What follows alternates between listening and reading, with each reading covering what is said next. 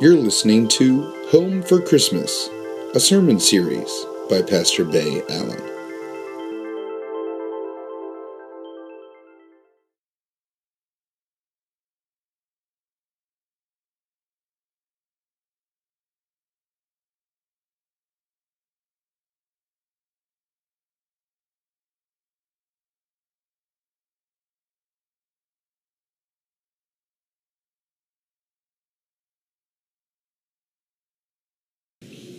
Good morning, everyone.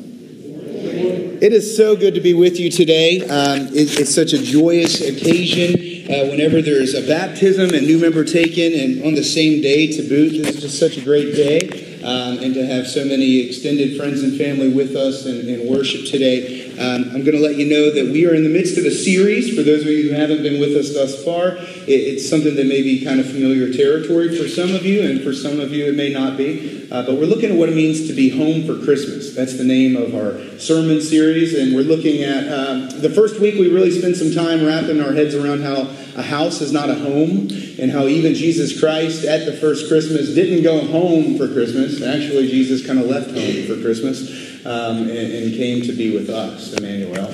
Um, and so we've been venturing through. This is our third week in the series, and today I, I do have a message for you, and that message is that God doesn't hold back.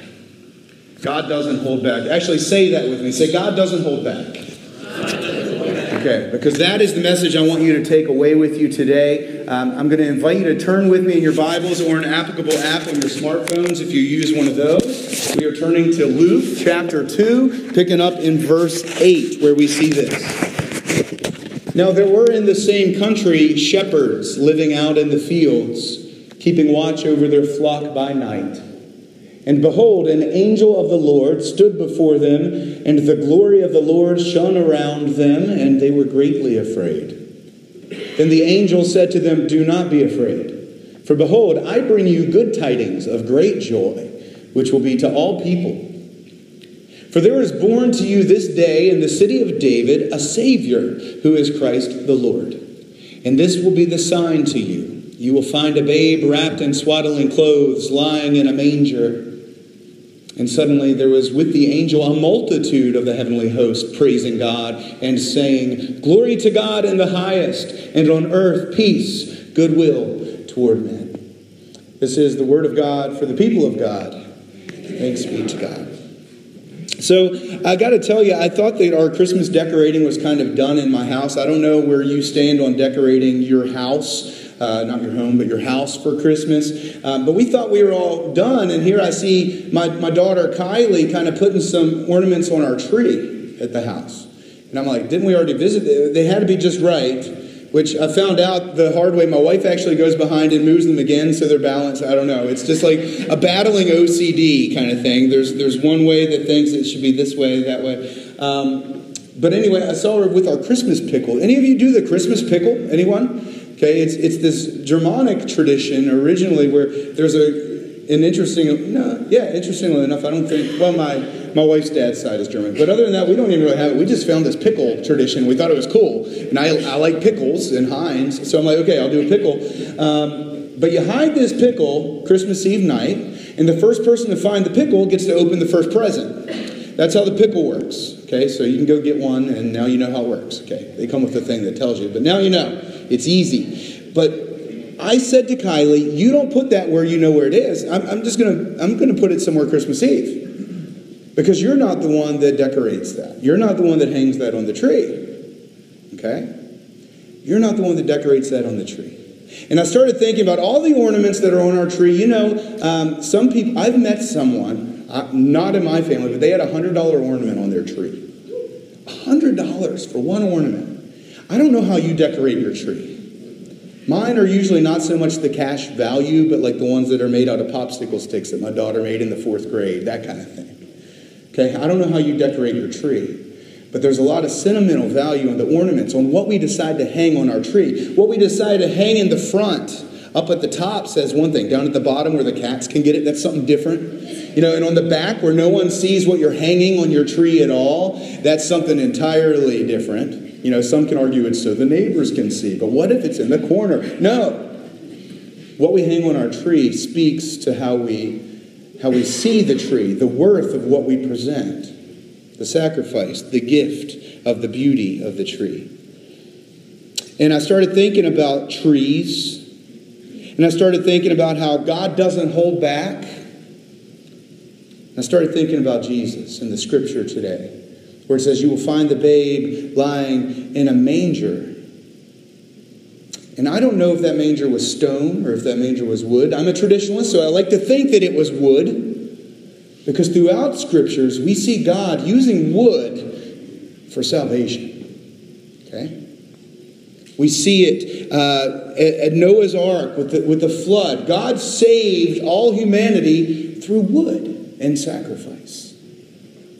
Through wood and through sacrifice, God saved the world. And then I think of Passover and how uh, the, the, the early Jewish people, the Israelites, they would, they would paint the sacrificial blood on their door. It sounds gross, I know. But I like to think that the doorways that they painted that onto was made of wood. And when the angel of death came by and saw that wood and saw that sacrifice, the angel of death passed them over. So I think of the ark, I think of Passover, I think of wood, and you know, Jesus, a lot of times we say he was a carpenter because his father worked with wood, not his father, his dad, his earthly dad. Joseph was a carpenter. But this just mindset of Jesus in the manger, in wood, to save the world. The ark, the Passover, Jesus. The cradle to the cross, we just sang. From the cradle to the cross, we see the same Jesus Christ. We see the same wood. We see the same salvation. And I started thinking how God doesn't hold back. I don't know how you decorate your tree. But this is how the king decorates a tree from one outstretched arm to the other. Jesus Christ came for the salvation of the world wood throughout the Bible is such a big thing. Um, and, and, Jesus, whether or not he was a carpenter just because his dad was, I don't know. If so, I'm sure that some of his table and chair sets are still around because they were perfect. But Jesus was born in a manger. Jesus was crucified on a tree at Calvary for the salvation of all. And so I started thinking about how a king decorates his tree, is it how I decorate mine? How do I decorate my tree? What kind of self sacrifice do I have? How am I proclaiming the salvation of the world through the gift of Jesus Christ in my life, much less on my tree? And I don't know where you are with how you decorate your tree. But this is a pretty short message because the message, like I said, is God doesn't hold back. Say it God doesn't hold back. That's your message. The rest of this is lip service. No, it's not. I pray it's not. I pray that God is working in a way to spur you forward, like last week, how we talked about that star in the sky. I hope that God is spurring you forward during this Advent season as we look to Jesus, as we look for what it means for the Messiah to come and save our world to bring light into the darkness. And I'm going to give you just a few little action steps that you can maybe uh, put into place starting today. The first is I want you to go get a $100 ornament and put it on your tree. Just check. but what new ornament can you hang in your life this Christmas? What new ornament can you hang? Sentimental value far surpasses what you can buy on the street anyway. What kind of ornament can you hang on your tree this Christmas? Don't hold back. Don't hold back. Remember, God doesn't hold back. Don't hold back. Think about that ornament. Pray about it. It's different for each of you. What is your ornament? Figure it out. Hang it on your tree in your life. The second thing I want to uh, point out again from the cradle to the cross Jesus was the same yesterday, today, today, yesterday, today, and forever. Jesus did not change. Jesus was the same Savior of the world as a crying newborn, as he was as a bleeding man on the cross. Same Savior of the world. So, how can you not just hang a new ornament this Christmas, how can you extend it so that six months from now people still see that in your life? If we have the same Jesus in the cradle, on the cross, how can you show that same self sacrifice all year round? Not just at Christmas, where we go out of our way with extreme hospitality and extreme gifting and extreme loving on people that finally just say, You're smothering me, okay? How can you do that all year round to show Christ? To show Christ. That's the second challenge for you. And the third, remember, God didn't hold back. How can you follow the example of the shepherds? If you remember, the, the scripture today began with the shepherds, and we kind of stopped with the, uh, with the angels where they were singing. But let me, let me turn to chapter 2 of Luke. We, we stopped at uh, verse 14, it was. So let me go to verse 15. So it was when the angels had gone away from them into heaven, that the shepherds said to one another, Let us go now to Bethlehem and see this thing that has come to pass, which the Lord has made known to us. And they came with haste and found Mary and Joseph and the babe lying in a manger. Now, when they had seen him, they made widely known the saying which was told them concerning this child. And all those who heard it marveled at those things which were told them by the shepherds. My third challenge is how can you be more of a shepherd?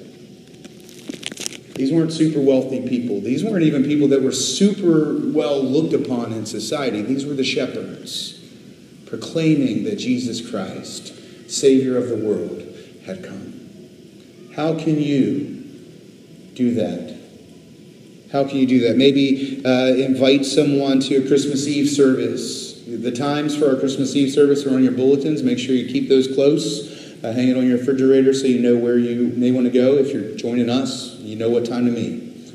How can you also take that a step further and invite someone else to come and spend time with us worshiping the King of Kings this Christmas or wherever you want to go worship this year? How can we do that? How can we be a better shepherd? How can we invite and tell others that Jesus Christ is born? Because God didn't hold back. And as the people of God, I don't believe that's the ornament we should hang on our tree. I think we should just go all out, decorate that tree. Because how does a king decorate a tree? God gave us God.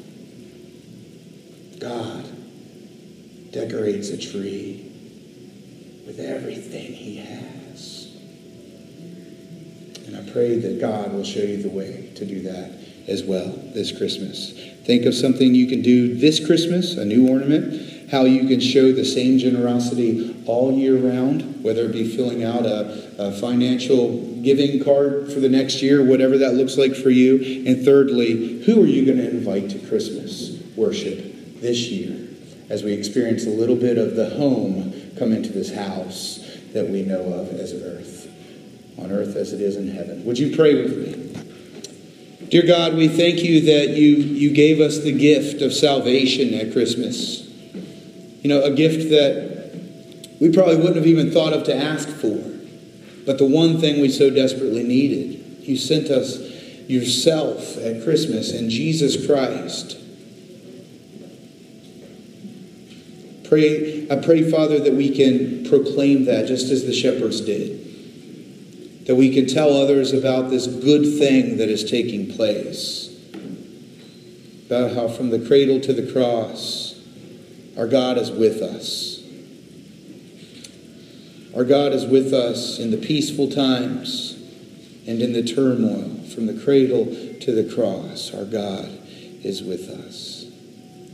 O come, O come, Emmanuel. Amen.